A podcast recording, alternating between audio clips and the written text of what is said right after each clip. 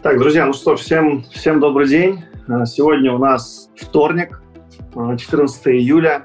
Вот, и мы сегодня в очередном выпуске нашего проекта One Real Estate Show будем беседовать с, а, с Василием Фетисовым, с коммерческим директором группы компании Talon Invest.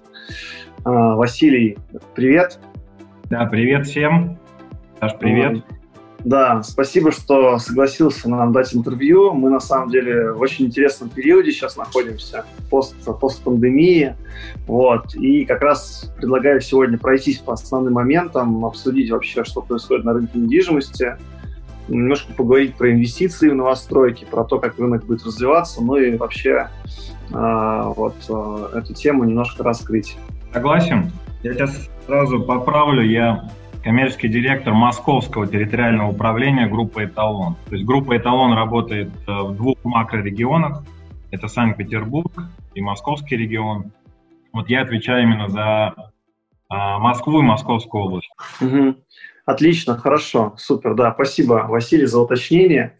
А, прежде чем мы начнем говорить э, про, наверное, про рынок недвижимости, давай, может быть, пару слов э, про себя расскажи, как вот ты оказался на на самом деле многие мечтают сейчас сделать э, карьеру в недвижимости, да, и мы всегда у наших гостей mm-hmm. спрашиваем вообще, как э, ты пришел на рынок недвижимости, не знаю, где ты mm-hmm. до группы «Эталон» работал, жил, вот. Давай так пару слов буквально, экскурс. Да, ну, на рынке я уже 22 года, то есть больше половины, можно сказать, жизни. А, соответственно, пришел сначала с точки зрения а, анализа экономических всех вопросов в генподрядной структуре, которая занималась строительством ну, таких знаковых объектов в Москве, как, например, Барвиха Luxury Village на Рублевке, как а, там, реконструкция и девелопмент Сума, а, там ряд элитных домов на Стоженке, в Хамовниках и так далее.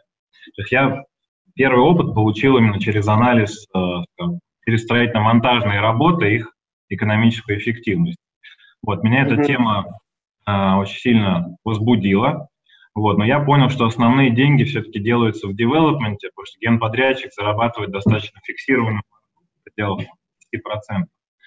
Вот, а все риски, ну и, соответственно, все сливки снимает уже девелопер. Поэтому э, в 2004 я уже перешел в девелоперскую компанию, и, э, получается, вот 16 лет из 22 э, я работаю на стороне девелопера.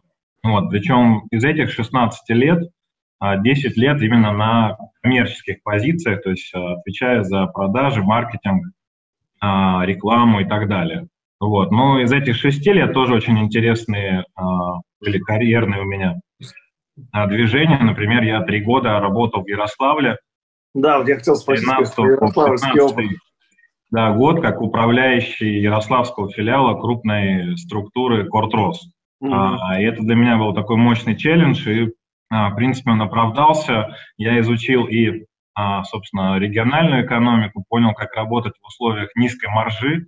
Вот. Э, компания под моим руководством заняла первое место в городе по вводу и продажам жилья. Но, тем не менее, все-таки семья убедила, что надо в Москву возвращаться, ну да. Вернулся в Москву. Вообще у меня послужной список включает а, такие компании, как Пересвет Групп, а, как а, ЛСР Москва, угу. а, РЖД, как это ни странно, но в РЖД есть и была а, дочка девелоперская, а, Желдор ипотека, где тоже два с половиной года проработал, вот, и которая занималась девелопментом от Калининграда до Сахалина, Южно-Сахалинска.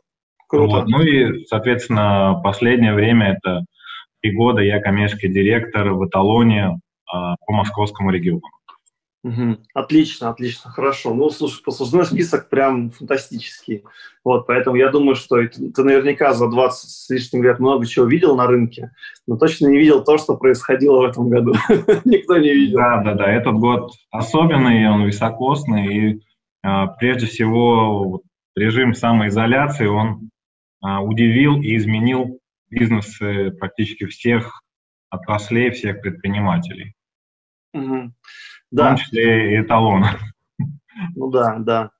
А, давай поговорим вот, э, ну, теперь как бы с такой точки отчета начнем. Вот э, что вообще, как оцениваешь рынок сейчас, да, вот, не знаю, как, а, давай начнем с того, может быть, не знаю, как вообще вы переживали вот этот период, а, пандемию, да, а, насколько у вас, ну, сейчас, насколько как бы, хорошая ситуация, как ты ее оцениваешь сейчас, да, и как ты оцениваешь вот осень, что будет осенью, не знаю, какие у тебя прогнозы, mm-hmm. вот.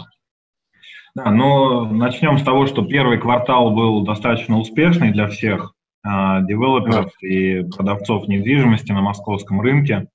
У меня тут несколько цифр есть. Э, мы вышли на пик э, реализации в марте 318 тысяч квадратных метров было реализовано. И, соответственно, в апреле мы упали на 164 тысячи, ну, то есть фактически в два раза, да, по сравнению с мартом в мае на 123 тысячи метров, то есть прям на такое дно. Угу. И в июне начали восстанавливаться, уже вышли на 176 тысяч метров, это плюс 43% по а, метрам квадратным к апрелю. Вот, но при этом, если сравнивать, например, а, с 2019 годом, то апрель-май это минус прям 50% падения в два раза. Ну, то есть апрель 20 к апрелю 19 и май 20 к к маю 20-го. А угу. июнь началось восстановление, но падение к э, июню 2019 года минус 30%. Восстановление есть, и даже там рост существенный по сравнению с маем, но а, все равно просадка 30%. Вот, соответственно, в апреле на одной из онлайн-конференций я давал прогноз, наверное, один из самых пессимистичных среди всех экспертов, что в целом а, по 2020 году минус 25% натуральных показателях, ну, то есть метрах квадратных, либо mm-hmm. штук, наверное, проще в метрах квадратных все-таки считать. Но многие как-то в это не верили. А, вот, по крайней мере, второй квартал он даже оказался хуже этих минус 25, да, то есть минус 50, минус 50 и минус 30, то есть это в среднем а, где-то минус 43 процента, да, за второй квартал. Mm-hmm. Но, соответственно, я рассчитываю, что третий квартал будет э, восстановительный, ну, наверное, может быть, близкий, да, в, в лучшем случае к показателям 2019 года. А в четвертом квартале тоже здесь э, вилка есть определенная с точки зрения второй волны, то есть она, все-таки мы видим по другим зарубежным странам высоко вероятно, а пока вакцина толком все-таки не изобретена, не внедрена, пока она будет в промышленных масштабах тиражирована и, собственно, проведена вакцинация, все-таки это уже 21 год, с моей точки зрения, поэтому ну, да. А четвертый квартал, думаю, будет тоже такой турбулентный. Наверное, пока остаюсь, соответственно, в этом же прогнозе минус 25 по объемам продажам. А, это московский регион, а, это старая Москва, новая и Московская, Московская область. Угу. Вот, по поводу цен, также я прогнозировал, пока прогноз сбывается, что никакого серьезного снижения цен мы не видим, не ожидаем. Вот, на мой взгляд, там самый такой сложный был период э, май, когда вот самое дно было по, по абсолютным объемам продаж. Но и тем не менее, даже в мае несколько девелоперов там на какие-то точечные лоты повышали цены, то есть в среднем по рынку это, может быть, было там 0,1%, угу. но там, если говорить про конкретные ЖК, то там повышения были на 1-2%. Вот сейчас в июне еще более уверенно себя чувствует, потому что вот этот всплеск э, спроса, может быть, отложенный спрос, а, после самоизоляции, он тоже дает а, надежду и понимание, что все-таки какого-то проседания по ценам не будет. Плюс второй фактор – это как раз льготная ипотека, которая стартовала 1 мая, вот, раскрутилась уже в июне, то есть в июне выдача, вот по последним данным, составила 100 миллиардов рублей, но это по всей России. Да. Нет данных именно по Москве, но мы видим то, что очень существенную долю занимает э, субсидированная государственная ипотека. Вот, причем ставка многих банков уже не 6,5, а, наверное, в районе 6, 6, 200, 7, 5,8 даже, ты знаешь. Да. Вот, поэтому с учетом снижения э, ставки рефинансирования ЦБ, думаю, что здесь также мы увидим еще более низкие уровни во втором полугодии. Вот, как на обычную ипотеку, так и на субсидированную. Да, я соглашусь. То есть мне кажется, что это вот очень большое. У нас практически а, ну, там, практически все сделки ипотечные, и там половина из них, там больше половины, они по субсидированной как бы, ставке. А, хорошо, ну вот смотри, а есть такой момент, вот очень многие, сейчас очень активно стали развиваться разные там телеграм-каналы, такие альтернативные СМИ, да, да, и они там всегда пишут, а, я все время так возмущаюсь, ну, не, не знаю, вот я не знаю, с чем это связано, они все время пишут про то, что, типа, вот, как бы цены понижаются, да, то есть, ну, то есть, причем, ну, там, они понижаются, они будут понижаться, застройщики, типа, вынуждены. При этом я, слушай, куда не, я, вот, куда не захожу на площадку, да, там, там рост 50% за два года от начала, от начала строительного цикла до, там, середины, да, или до конца. Да. Там, приезжаешь даже на площадку, скажем так, со слабым продуктом, назовем это так, да, ну, не буду да. называть фамилии конкретно, ага. но вот, там, я очень много сейчас езжу, я скажу, скажу так, и как бы вот там вторую квартиру себе, ну тоже мы там мы сейчас инвестируем и, и, и будем пользоваться госипотекой в том числе и так далее. И себе смотрю, и клиентам, и инвесторам и так далее. И вижу, что даже слабый продукт все равно растет, потому что ну, люди а, ну, достаточно в большом объеме закупаются, скажем так. И, кстати, в последнее время заметил, что очень больше стало регионалов, то есть все это говорят, что в Москве нет уже столько людей, чтобы купить все эти новостройки. Но мы видим там 20% регионального спроса, да, и его становится больше. То есть это, я так да. понимаю, что тоже, в принципе, для нас такой позитивный момент для тех, кто работает именно в московском регионе. Вот. А что хочешь, можешь сказать, вот про откуда берутся эти разговоры про то, что цены понизятся, а вот как бы за счет чего, как думаешь, вот это все происходит? И люди, типа, читают эти каналы или там uh-huh. какие-то конкретные новости, uh-huh. и потом говорят, вот, нет, конечно, цены понизятся. Мы говорим, как они могут понизиться, если идет строительный цикл, и он как минимум, как бы, ну, там, как минимум будет такой же, да, то есть как он будет понижаться, непонятно. Uh-huh. Вот, что можешь по этому поводу сказать? Да, Откуда смотри, для нас тоже вот в апреле-мае, наверное, был пик э, этих сообщений, плюс они звучат и звучали в запросах клиентов наших, да, практик. Да. А вплоть до того, что мы даже разработали отдельный скрипт для менеджеров, почему а, цены не будут падать, покупайте сейчас. Вот даже до того дошло, потому что, ну, чуть ли не каждый там третий а, спрашивал, может мне подождать там и попозже купить, у вас там цены не снизятся и так далее. Ну, первое то, что объем предложения уменьшается на московском рынке. А, там проценты сейчас точно не вспомню, но это и в объеме а, новых ЖК в объеме выставленных лотов и в объеме метров квадратных на витрине. Угу. А, особенно да, в период пандемии вообще не было выходов, кроме там одного проекта Инграда. Вот, а сейчас ну, да. более-менее снова возобновились выходы, чуть витрина пополняется. Да, а, да. Ну, а, в август-сентябрь он ожидает такой, ожидает, да, да, что да, будет да. такой достаточно много ждем. активный, да, но, но при этом все равно продукта очень мало. Здесь я согласен полностью. Да. А, второе, соответственно, увеличение доли проектов по escrow, который идет уже год, и, собственно, дальше все меньше и меньше остается объектов по старым правилам, которые изначально были менее обременены вот этими процентами по банковскому финансированию, более жестким контролем. Э, третье – это снижение а, ставок по банковским депозитам плюс дополнительный налог, который ввели как раз э, ну, с 2021 года, но тем не менее анонсировали как пакет антикризисных мер в марте. А, соответственно, народ забирает деньги из банков, тоже эта статистика есть, ЦБ ее публикует, правда, с задержкой, и перетекает ну, в разные инструменты. Кто-то и на фондовый рынок идет, мы видим там, да, увеличение количества индивидуальных инвестиционных счетов, ИИСов, так называемых. Да. Но в основном э, и в консервативный инструмент, такой как недвижимость, тоже деньги перетекают. Это реально десятки миллиардов рублей в масштабах всей России точно.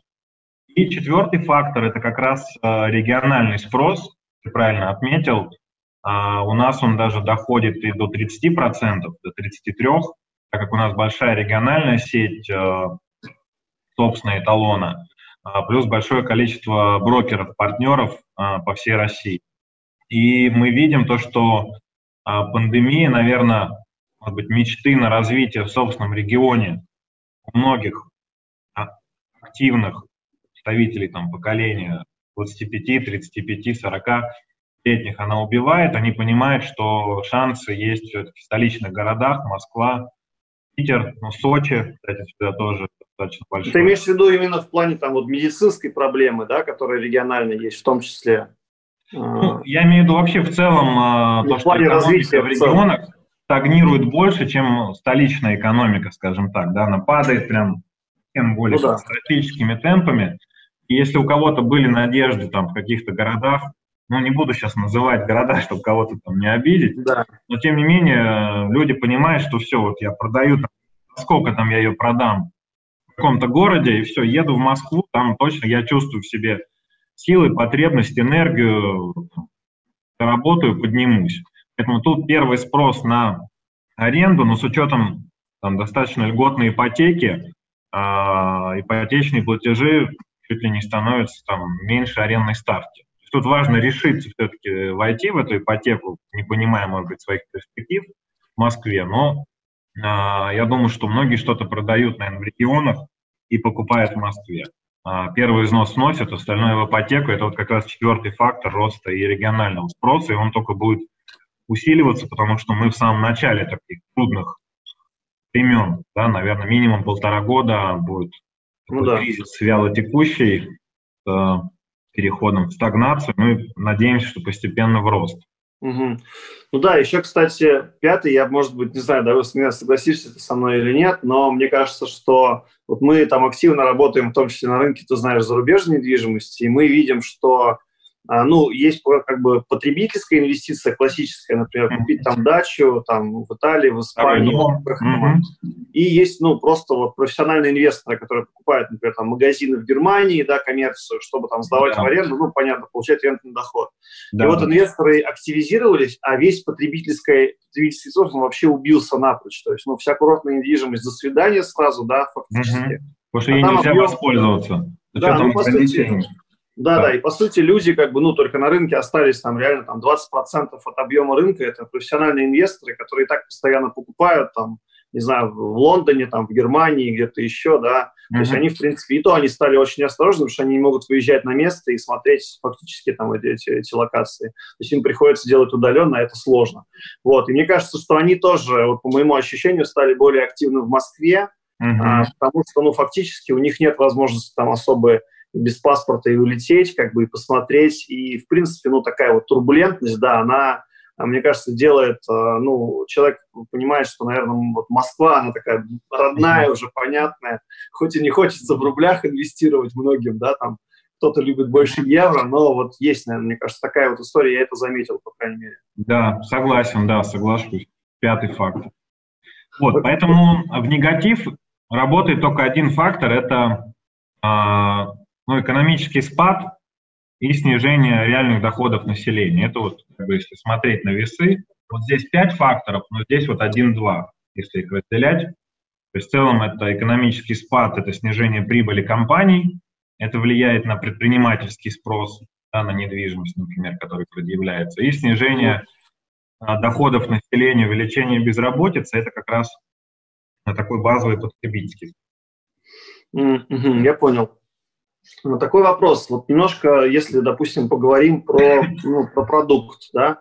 А, я тут э, на самом, ну, на самом деле общался недавно там, с некоторыми коллегами, да, в том числе с Александром Ручевым, например, у нас был хороший диалог еще там с несколькими девелоперами.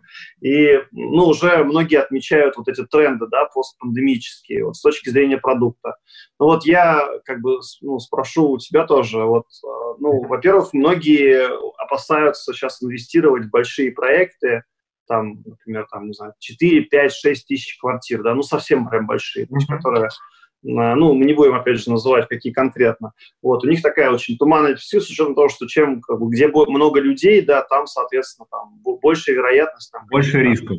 Угу. Да, больше рисков, заражений там, и так далее, да. Вот потом, ну вот многие отмечают, что все-таки там наличие парков и там комплексов, которые находятся там в тихих зонах, э, двориках, вот, например, типа фонтана, он, мне кажется, у вас попадает под тренд, да, то есть он такой а, немноголюдный, как бы тихий, да, и что такие проекты гораздо лучше сейчас продаются и будут продаваться и сдаваться, в том числе в аренду, да, чем, например, там, ну, огромные, скажем так, как их называют, человейники, да, которые находятся там каких-то, да, невозможно находятся где-то в хороших локациях, но они реально очень большие. Вот на твой взгляд, все-таки э, как бы какие вот что по продукту, какие изменения, то есть что mm-hmm. сейчас становится актуальным для людей, а что наоборот теряет актуальность вот, в плане именно характеристик по комплексам.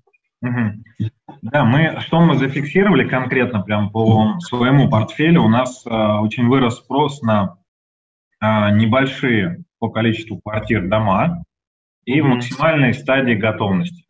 То есть желательно прямо были готовые квартиры, куда можно было сразу заходить и делать ремонт. Вот. И у нас э, достаточно большой портфель проектов счастья, знаешь, да? Да. Вот. И мы как раз э, очень хорошую выручку сделали вот за апрель, май, июнь по данным проектам. Мы распродали последние там остатки в нескольких проектах. Это прям очень сильно подраспродали эти mm-hmm. объекты. То есть мы, например, закрыли полностью счастье на Ленинском, счастье в Олимпийской деревне. Очень хорошо подраспродали там счастье в Вишняках, Пусково, угу. в этой там парковой зоне, но ближе там к Амкаду находится. Счастье в Кузьминках, на Волгоградке и так далее. Вот. Но и по проектам, где несколько корпусов, но корпуса там условно 250-300 квартир, а, тоже мы видели спрос, особенно на готовые введенные. Как раз у нас такой есть в Серебряном фонтане. Да. Первый корпус мы ввели а, в Нормандии, ввели три корпуса в марте. То есть на них тоже достаточно высокий спрос вот во втором квартале был.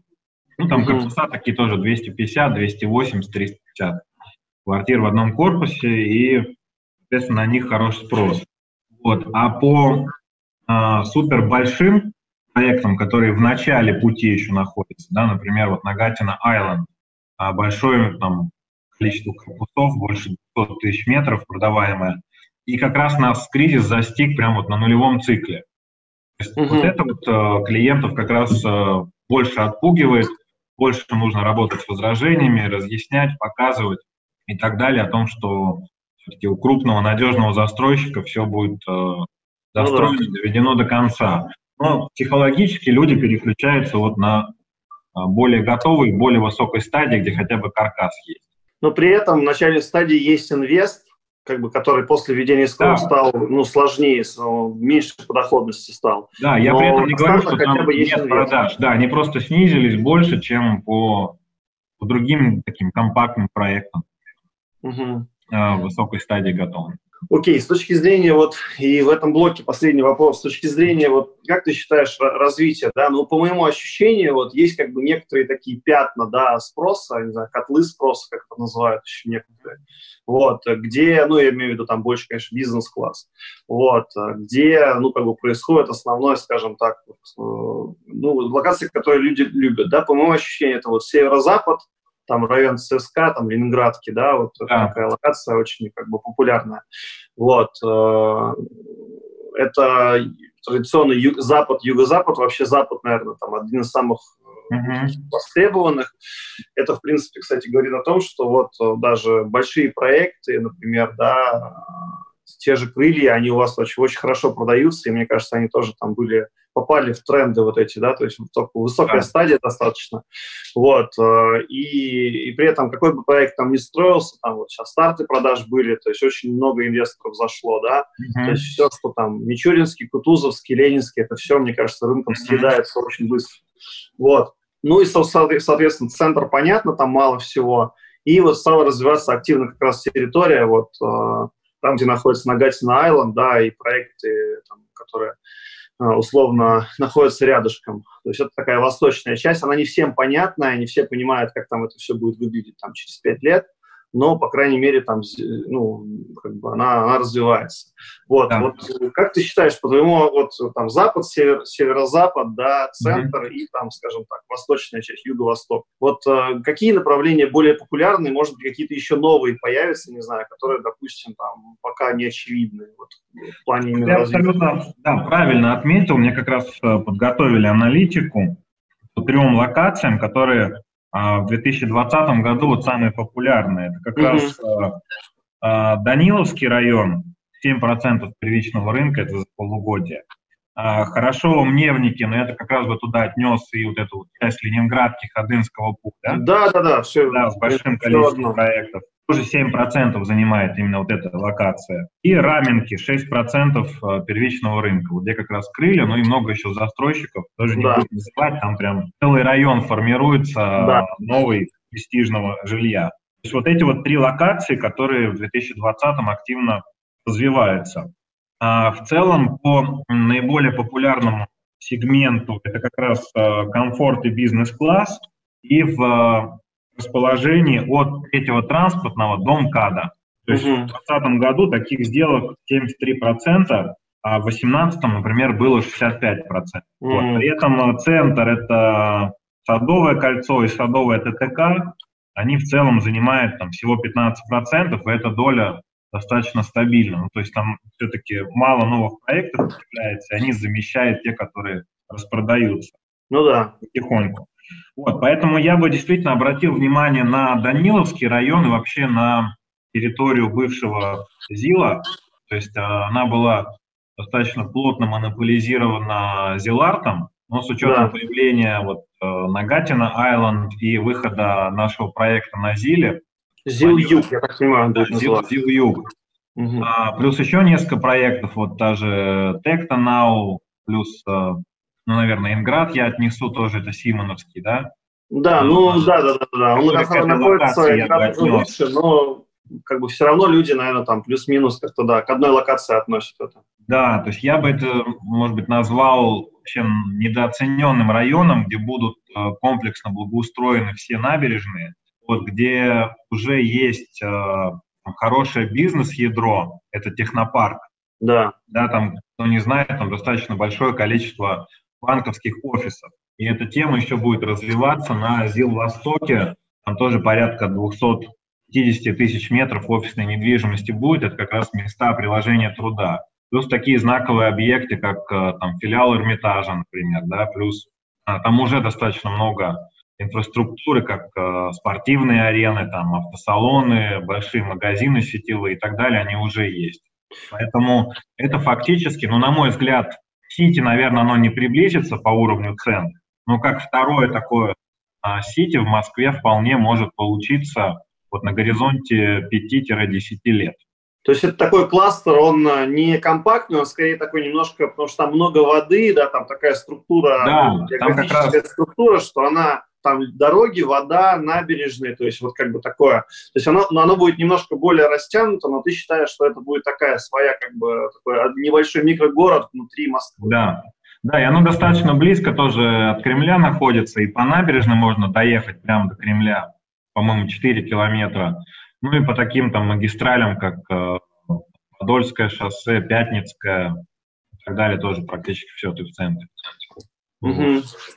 Я, я понял. Хорошо, ну да, на самом деле согласен. Многие, кстати, вот э, а, смотри, такое возражение э, говорят люди, с которыми вот я общаюсь, с инвесторами, да, ну не то, что возражение, а просто предположение, что а, много проектов строится, и вообще по факту, да, там, ну это модернизируется часть города, скажем так, это довольно редко бывает вообще в любом городе такая вот история. Вообще Москва очень сильно меняется вся, но эта часть, она меняется прям очень сильно. Uh-huh. Вот.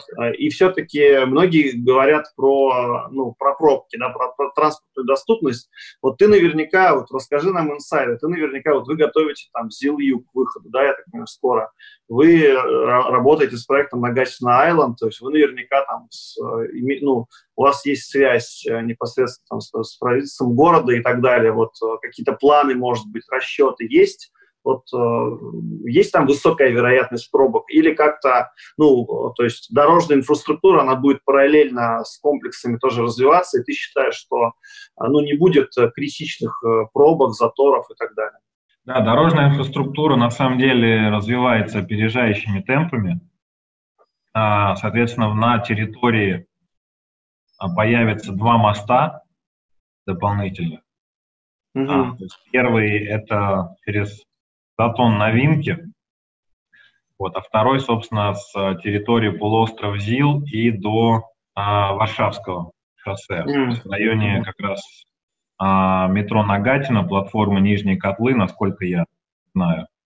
Mm-hmm. Планы. Плюс благоустройство, расширение всех набережных.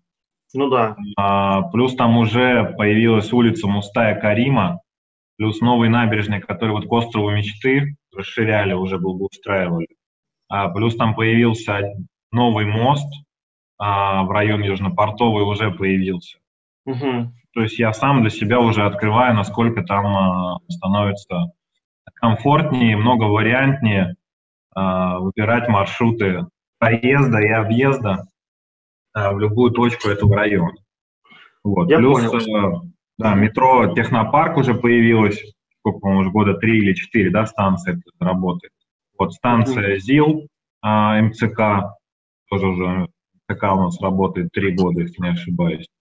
Ну, то есть с точки зрения транспорта город идет опережающими темпами.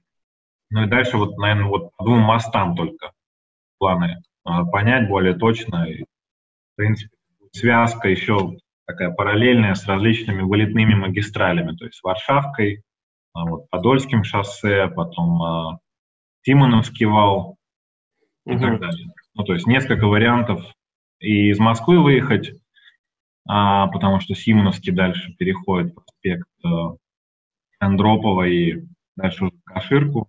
Ну и, соответственно, до центра тоже три варианта. Угу. Хорошо. А, такой а, вопрос. ну и набережная еще, это четвертый вариант. То есть, в принципе, много вариантов, практически как на юго-западе. Ну да, да. Ну да. Кстати, ну, про юго-западный округ, да, я тоже дополню. Наверное, это вот из э, округов, если именно округа брать, Москвы, наверное, самый недооцененный э, округ, но в котором э, будет много стартов продаж. То есть он, в принципе, до него очередь уже дошла, а, поэтому и здесь будет достаточно много интересных проектов, в отличие от западного, который на мой взгляд, уже перенасыщена и очень там высокая конкуренция. Ну, а юго-западная ты имеешь в виду там вот Варшавку, да, вот, вот эту часть? Ну, я скорее все-таки профсоюзную, Ленинский, наверное. А, вот да, да, да. Да. да. Ну, потому что, да, Варшавка там, как бы, она уже такая ближе к МКАДу, да, все-таки люди да. хотят юго-запад, которого там ближе к МГУ, скорее. Вот, да. Ну, поэтому ты про это именно, я так понимаю, зону. Да, да. Наверное, тогда от э, Мичуринского до профсоюзной вот этот текст. Угу. Хорошо.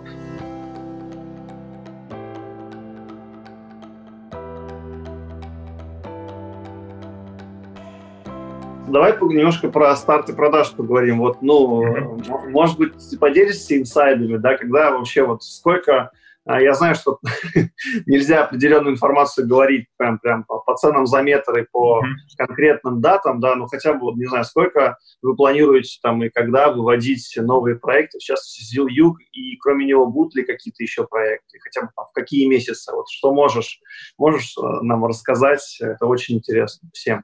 Да, я могу сказать, что по ЗИЛ Югу мы э, на прошлой неделе успешно прошли архитектурный совет – а, города Москвы в главе с главным архитектором Кузнецовым Сергеем Олеговичем. Вот мы защитили там арх-концепцию двух первых кварталов стартовых, вот, которые мы планируем довести до разрешения на строительство в декабре текущего года. Соответственно, делаем вывод, что очень высокая вероятность, что уже в декабре мы стартуем с продажами. Вот. Ну, возможно, с учетом как раз получения разрешительных документов, такие как заключение о соответствии застройщика, что, может быть, это будет самое начало уже 2021 а, года. А, дальше по небольшим точечным проектам мы а, получили уже разрешение по проекту «Счастье» на Семеновской. Угу. А, вот, соответственно, планируем вывести в сентябре-октябре его в продажу учетом также получения всех э, разрешительных документов, ЗОСов и так далее. Отлично. Это будет небольшой там, да? Да, там 72 э, квартиры, э, вот, также компактная часть в Московском районе, вот на Измайловском шоссе, рядом метро Семеновская. Вот. Отличный маленький домик ну да, актуальный в пандемии, после постпандемическом периоде, да, да, да. Вот. Ну, а если говорить, вот, то есть эти два старта, в принципе, там плюс-минус э, в 2020 году все, и остальные уже что-то в 2021. Да, ну а дальше у нас э, большой pipeline по ЗИЛу как раз, так как там общий объем более миллиона двухсот а, тысяч метров. Вот, и дальше у нас там мега задача выводить каждые полгода а, новую очередь. Вот. Так что на 2021 год да, большие планы по ЗИЛу. Ну и по Нагатина тоже следующая очередь, Нагатина Айленд. Угу, хорошо, хорошо, я понял. Вот есть такой вопрос, а, на самом деле, по поводу а, стартов продаж, да, то есть, ну, мы видели по там, по, по некоторым проектам других застройщиков, которые выводили, в частности, например, там проекты на, там, на Западе, вот сейчас, да, там, э, в частности, крупные застройщики. И, ну, скажем так, инвесторы были разочарованы, то есть ждали там условно 200 за метр, получили 250, например. Вот. И все-таки как зарабатывать, вот что бы ты привел инвесторам, как зарабатывать, не знаю, вообще а, стоит ли заходить активно на стартах, что было раньше, да, потому что сейчас уже многие там считают, думают, ну, понятное дело, что это будет все равно так, все равно будут заходить, вот, но все-таки вот как, что бы ты порекомендовал, во-первых, не знаю, как выбирать проект, как узнавать информацию, там, не знаю, и вообще, как эта история будет развиваться дальше. То есть застройщики будут все-таки стремиться, ну, как бы, скажем так, давать зарабатывать инвесторам, да, и все-таки будут задирать ценник, чтобы, ну, потому что я понимаю, что э, застройщику, конечно, не принципиально, да, важно, конечно, показывать объемы на стартах хорошие, но фактически, когда деньги выделяются, да, до конца строительства, ну, нет, э, как раньше, да, там, надо скидку 10, дадим 10. Нет надо, такой потребности, да. Сейчас уже нет такой потребности. Вот как эта вообще ниша будет развиваться дальше, ну, по твоему, mm-hmm. на твой взгляд? Ну, смотри, на, на мой взгляд, э, все будет меньше а, какого-то демпинга либо низких специальных цен на старте, а, потому что, опять же, увеличивается доля проектов, которые реализуются по escrow, и там действительно есть проектное финансирование на, а, на весь проект. А второй банк сам следит за, за тем, чтобы маржинальность не падала ниже нормативного уровня, который позволяет спокойно, без риска реализовать проект. Угу. Вот, поэтому все меньше и меньше я вот слежу за рынком а, таких опций на старте от застройщиков. Вот, все больше и больше неких таких более ровных, балансированных стартов, а, по которым говорят, инвеста нет, да, инвест возможностей да. нет.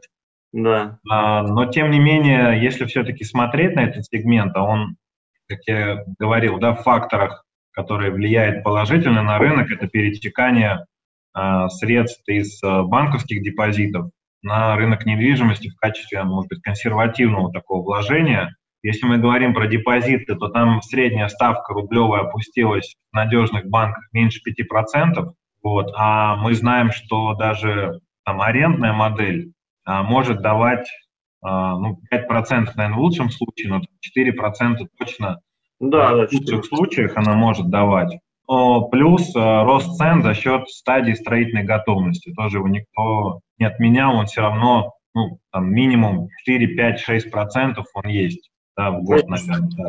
Конечно. Да, это вот на стадии стройки. Поэтому рекомендация все равно рассматривать такие варианты, вот, смотреть уже на реализованные проекты, чтобы было понимание с точки зрения качества продукта, да, очень важно иметь перед глазами именно готовые объекты застройщика. По ним можно посмотреть качество вот, завершенного готового строительства, и, во-вторых, можно посмотреть историю там, роста цены и так далее. Сейчас куча для этого инструментов э, аналитических есть. Я думаю, что те, кто инвестирует там, 5-10 миллионов рублей, могут там, эту аналитику всю купить.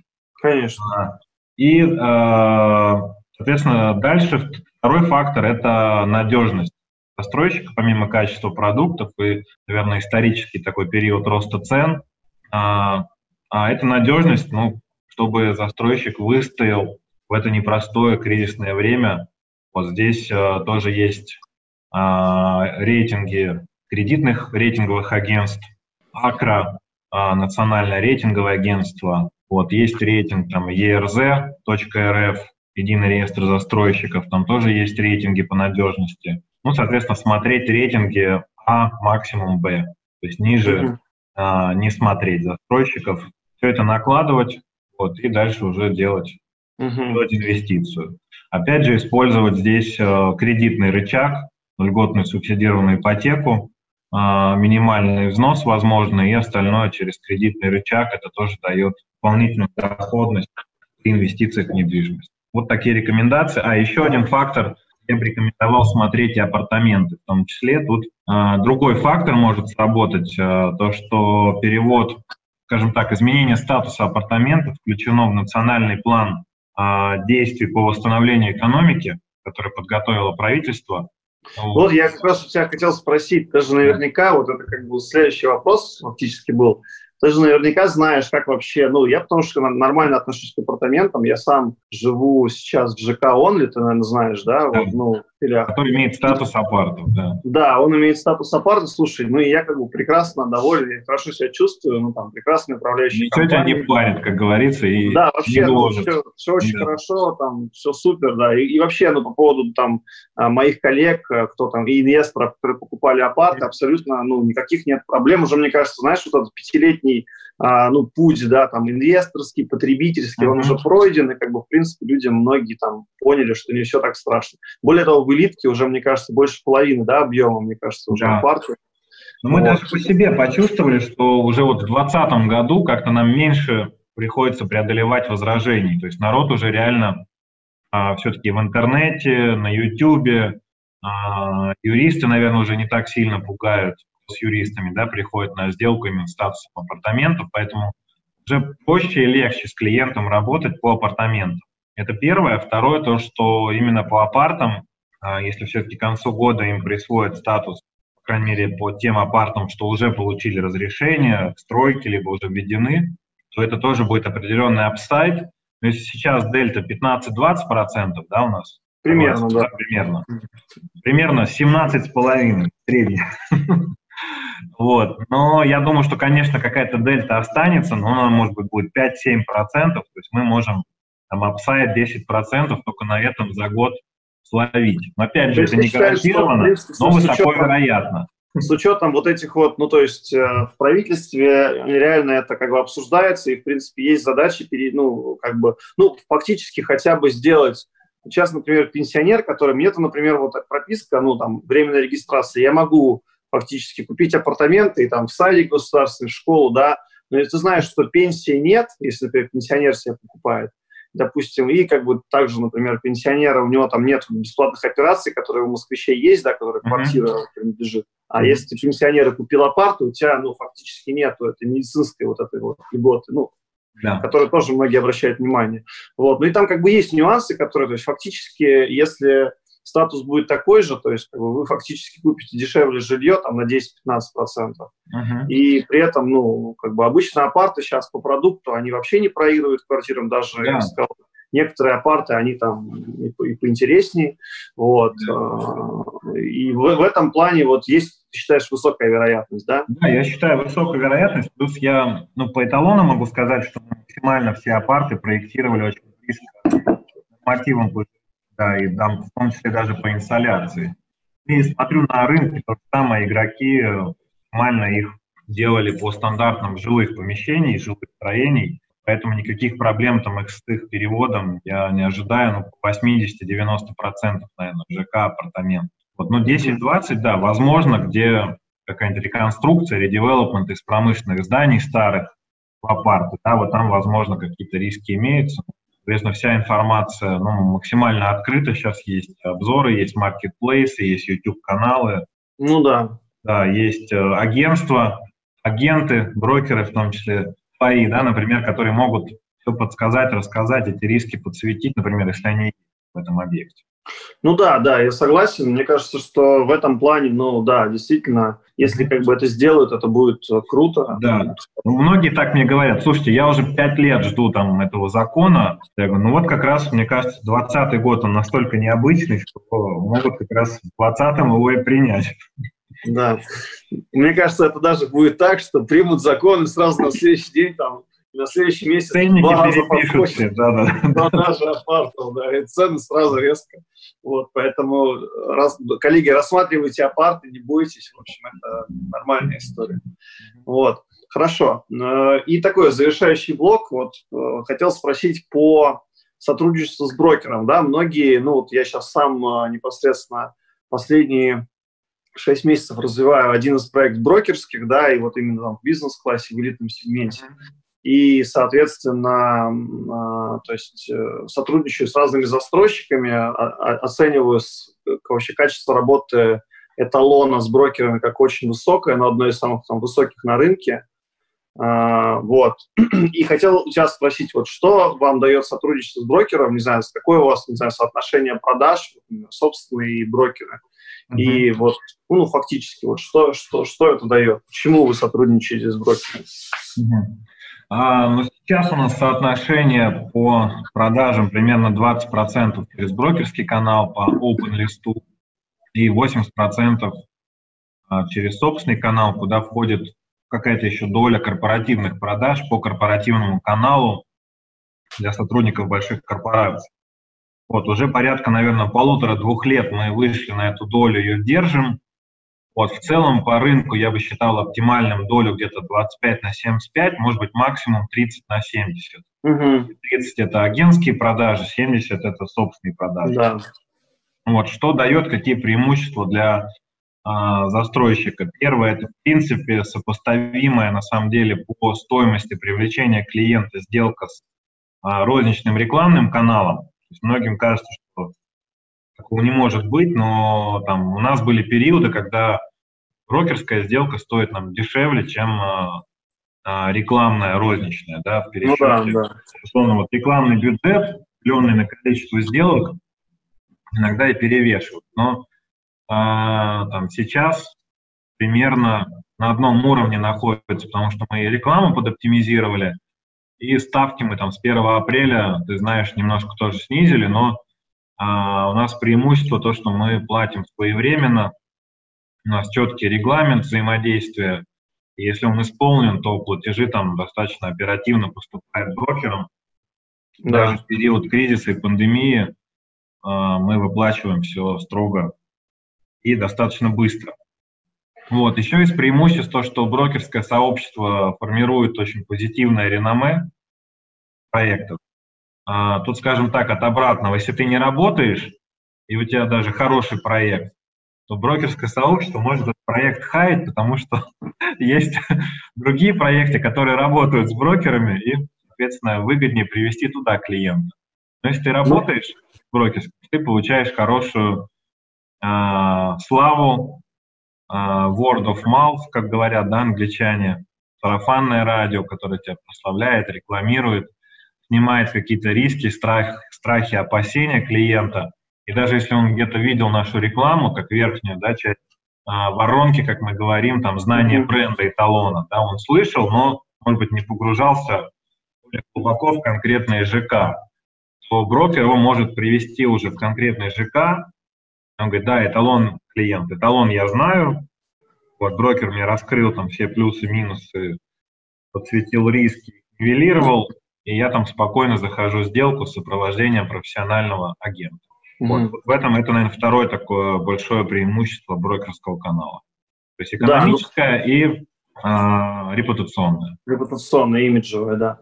Ну да, я вот на самом деле вот, ну, у тебя так хотел спросить, э, не знаю, как ты ответишь, насколько от, открыто, вот, но вот ты прям в точку сказал, что я честно не понимаю застройщиков, ну, которые Точнее, я понимаю, почему по некоторым проектам они не работают. Ну, может быть, у них такая стратегия. Но я считаю, что даже то, что они не работают, если у них хороший продукт, ну, это плюс-минус как-то ладно, но фактически вот сейчас, а, ну, там, опять же, без фамилии, ну, вот брокер, э, основной крупный застройщик, который не работает с брокерами, у него очень сильно упало качество продукта. Ну, ты, наверное, понял намек, да, намек да. Да, просто чтобы мы там не говорили лишний раз, никто да, да. не писал, что Кузин с Фетисовым э, обхаяли застройщика. Да, да.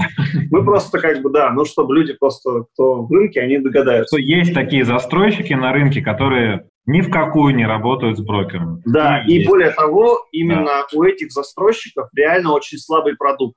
То есть это касается, из как бы там, ну, это, в принципе, практически всех касается застройщиков, mm-hmm. которые не работают с брокерами. То есть э, есть как бы в этой категории крупный застройщик, который там работает в самом низком сегменте, ну, и там понятно, что там цена-качество плюс-минус, вот если там человека нет бюджета, он там все равно покупает, у них там выбора нет. Но есть застройщики, например, в бизнес-классе, который не работает с брокерами, например, который имеет, ну, там, комплексы крупные, большие, там, по несколько тысяч квартир, и я, честно, не знаю, на что они надеются, потому что я уже вижу, что идет большая просадка по продажам, и плюс а, все брокеры, естественно, в уши своим клиентам закладывают информацию, что там, а, как бы не очень хорошо, не очень дружелюбно, потому что вот это некая, знаешь, настроенность сообщества не то что против, а про, просто, ну, вот как бы такое недолюбливание идет. Uh-huh. Я стараюсь наших брокеров, а, как бы, ну, учить так, что мы отталкиваемся от продукта, то есть если хороший продукт, мы как бы, ну, там, его рекомендуем. Если нет, не рекомендуем, да. Uh-huh. Но вот я вижу, что и продукт стал очень сильно проседать в последние годы у этих застройщиков, которые раньше выезжали на бренде, там еще на чем-то, uh-huh. на качестве. Вот как им сейчас быть, и все-таки почему ты считаешь именно Почему они не работают? Почему да. не работают? Я, я отвечу, да. Даже в таких условиях. Да, я отвечу. Это наиболее узнаваемые с точки зрения бренда девелоперы. А, там не секрет, что а, есть агентство NS Kantar Media, которое делает же каждые полгода исследования по спонтанной узнаваемости брендов, по наведенной узнаваемости. И как раз вот топ-4, наверное, этих компаний, а, они имеют ну, там, узнаваемость под 90%. Mm-hmm. Фактически 90% потенциальных клиентов их упоминают либо без подсказки, либо с подсказкой. Соответственно, руководители данных компаний делают вывод, а зачем нам брокеры? Итак, если клиент потенциальный задумается о покупке квартиры, он о нас вспомнит, он условно забьет в интернет и в итоге к нам придет. Зачем нам переплачивать брокерам? Mm-hmm. А, но, соответственно, эта узнаваемость, она не вечна, клиента могут перехватить по его пути, да, этому девелоперу, брокеру, могут отговорить брокеры, которые скажут, что да, там продукт не очень хороший и так далее. И в итоге все равно какую-то часть клиентов эти девелоперы теряют. Но это очень сложно посчитать экономический эффект от этой потери, да, поэтому, а, так как его сложно посчитать, они надеются, что, в общем, все наши клиенты в итоге к нам и придут. Угу. Если будет серьезное снижение продаж, я уверен, что они к этому каналу обратятся. Да, потому что я знаю, ну просто я как бы, ну вот, например, давай возьмем даже, ну, ваш кейс, опять же, не знаю фамилии, на Западе, да, ну там вы прям соседи как бы конкретные, да, причем, uh-huh. а, ну, сосед, как бы ваш комплекс, ну, как бы он, понятно, на более высокой стадии, он такой, я считаю, что ну, даже лучше стоит с точки зрения расположения дорог, как бы вообще uh-huh. к парку там и так далее но все равно у них там большой объем, у них там реально там не так себе окружение с той стороны, как бы, ну и прям вот совсем, ну я прям вот крайне негативно к этому проекту отношусь, честно скажу. Вот. И я честно не понимаю, как они его будут продавать, правда. Ну, mm-hmm. как бы вот просто вот я вот как? То есть вот я не могу понять.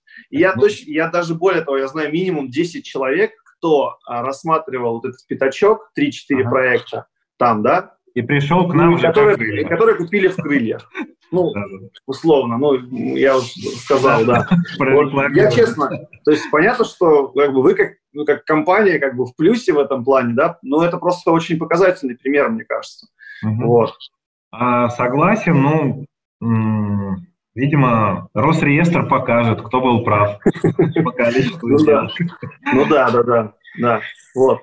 Просто, ну, мне кажется, что здесь, э, ну, просто здравый смысл, он когда-то должен, э, да, наверное, взыграть. С другой, стороны, да. с другой стороны, я говорю, те застройщики, которые, я просто, ну, именно на примерах это вижу, что когда клиент рассматривает, он всегда советуется, особенно в бизнес-классе, то есть я просто странно mm-hmm. вот эти исследования, мне кажется, всех застройщиков так знают, даже, даже маленьких, вот то есть и плюс-минус. И поэтому, как бы, мне кажется, что, ну, понятно, что человек знает, но он при, придет, он же сравнивает окружение, он же не дурак, он может э, оценить качество продукта, как комплекс расположен и так далее. Он обращается к брокеру.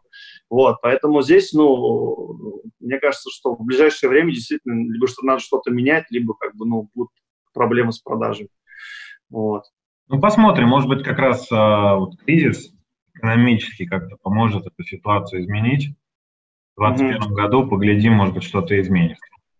Вот. Но мы для себя выбор давно уже сделали, так как у нас и а, в Санкт-Петербурге наше подразделение уже давно работает с брокерами, и Санкт-Петербург в этом плане гораздо более продвинутый, развитый регион. есть там выше да. доля этих агентских продаж. И, собственно, мы вот в семнадцатом году как раз запустили это в Москве, и вот за три года, даже не за три, мы за год вышли, можно сказать, на 20%, и вот эту долю держим, ну, там, до 22-24 иногда бывает. В общем, близко к оптимуму, который я назвал. Угу, окей. Хорошо, хорошо. Ну, давай будем завершать. Вот, э, давай немножко э, все-таки еще последний вопрос, да, вот угу. по поводу вторички. Вот у меня есть, ну, четкая я, конечно, все скажут, заинтересованное лицо, я в основном там продаю новостройки, да, и работаю с инвесторами ну, как бы, в этом сегменте. Но, mm-hmm. э, то есть я вижу какую ситуацию, что вторичка фактически при цене там плюс-минус, ну, такой же, ну, оно плюс-минус, как бы, да, особенно в бизнес-сегменте, в элитном уже не сильно отличается. Но, на мой взгляд, произошел за последний год-два огромная пропасть, да, то есть вот она как бы... По продукту, да. То есть вот у меня есть ощущение, я потому что захожу в дом 2015 года постройки, ну, там, 15 16 после да. 18 уже получше стало, да, да. уже входные группы, мопы, мы видим. Но вот 15 год уже вроде 5 лет, но раньше я на рынке 12 лет работаю. Раньше не было, согласись, такого. 5 лет дома, но это новый дом фактически считается. Да, да. Если он в хорошей локации, на него всегда 10 лет дом нормально. Сейчас 10 лет смотришь, там просто вообще, да, просто кошмар. Ну да, а 15 все, уже можно не смотреть. Да, 15 уже все, он уже, его уже похоронили, все уже это, кресты поставили на его месте. Вот, но вот почему так, во-первых, почему так происходит, все-таки действительно, ну, правда ли это, что все-таки высокая пропасть между проектами? И mm-hmm. как бы вообще как себя, вот, на, мой, на твой взгляд, как, как вообще будет вести себя вторичка, вот, и как вообще людям, которые, например, для себя покупают, когда вот, например, они берут, допустим, рассматривают а там, вот, например, тот же фонтан взять, да, вот корпус, который уже сдан, хотя там цены уже такие достаточно высокие, но все равно и остатков мало. Или, например, они там э, в районе метро Алексеевская какой-нибудь себе там uh-huh. не, не новый фонд купят, да, вот они, например, рассматривают, что бы ты им порекомендовал вообще, как им себя вести, потому что они, если честно, ну, а, как бы многие не могут определиться. Кто-то говорит, что покупайте вторичку, это, блин, такая более понятная тема. Кто-то говорит, покупайте, ну вот как себя вторичка в ближайшее время, на твой взгляд, будет вести? А, слушай, по поводу там первички, вторички, согласен с тобой, что у первички идет очень динамичное развитие продукта. Это можно сравнить, наверное, вот с динамичным развитием информационных технологий, мобильной связи и так далее. То есть э, с каждым годом это развитие все больше и больше ускоряется. И uh-huh. то же самое происходит и в девелоперском продукте.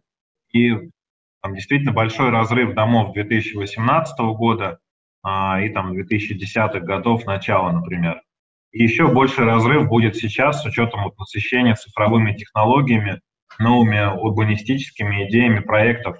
20 год плюс, да, уже эти десятилетия 21 века. Угу. А, среди вторички, а, чтобы я вообще какие ниши можно рассматривать? Первое, наверное, это дома, которые попадали под реновацию, вот, но там все инвест-возможности были съедены вот в первый год.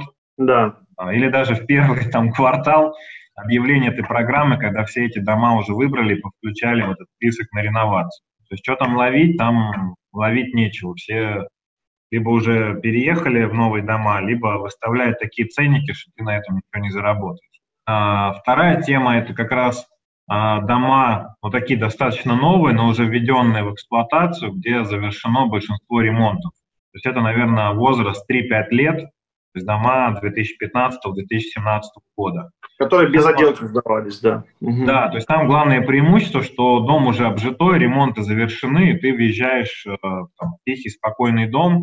Э, возможно, если ты там хорошо поторговался с агентом, с брокером, ты какой-то еще хороший вариант там, да. Э, отхватишь, да. Вот, но опять же мы говорим, что продукт сильно устарел. То есть тут надо смотреть прям там, конкретные ЖК. Вот. Вижу, что ниша все равно это такая небольшая, чтобы отказаться от первички в пользу вторички. Ну и третье, это, наверное, то, что лично мне импонирует. Наверное, это какие-то уникальные объекты, о которым я бы отнес сталинские дома, может какие-то высот по котельничным, mm-hmm. да, которые сами по себе такие уникальные объекты, Типа Триумф Паласа, там, высотка на Котельнической набережной, вот такие. Да, да, вот именно с уникальной аурой, с уникальной архитектурой, которые красиво стареют, может быть, прошли уже реконструкцию какую-то. Вот. Но это как раз вот сталинские дома и какие-то вот уникальные, типа Триумф Паласа из новостроек 90-х. Э, ну да, да. Ну да, и сейчас э, на самом деле еще, мне кажется, вот Допустим, если взять вот в э, Сталинке, то, тот же Кутузовский проспект, мне кажется, вот эти возле кофемании, там, где вот как раз Кутузовский 12, ну да, ты можешь купить Сталинку, как бы, да, или там, или в два раза дороже. Брежнев, да, вот в этом доме, да, и ее а, отремонтировать, и, наверное, да, это неплохой выбор. Но, опять же, таких домов, ну, наверное, штук 50, это там Ленинский, Кутузовский, Ленинградка, начало. Ну вот, да, наверное, да. вот эти три там, да, да три магистрали. мало. Их мало. Вот. И тоже прям вот на большого любителя такой вот советской классики, ампира. Вот опять же, если смотреть в целом на рынок, ну это небольшие такие ниши. Ну а, собственно, остальное это очень богое качество жилого фонда, а, потенциал снижения цены, а не роста. То есть низкое качество продукта, жизни в этом доме. Поэтому, ну, вообще не вариант. Вот, поэтому тут прям хорошая альтернатива – это новостройка высокой стадии готовности и желательно большой долей отделки от застройщика. Угу, да. Чтобы быстрее дом зажил, без шума, без пыли, без э, ремонта, без отделки. Ну вот на самом деле, смотри, а, и последнее вот э, такое вот как возражение. Было. Как в Онли, да, у тебя же было, так понимаю, полностью был э, весь комплекс отделки, все заехали, все чистенько, спокойно. Да, да, именно так. Именно так.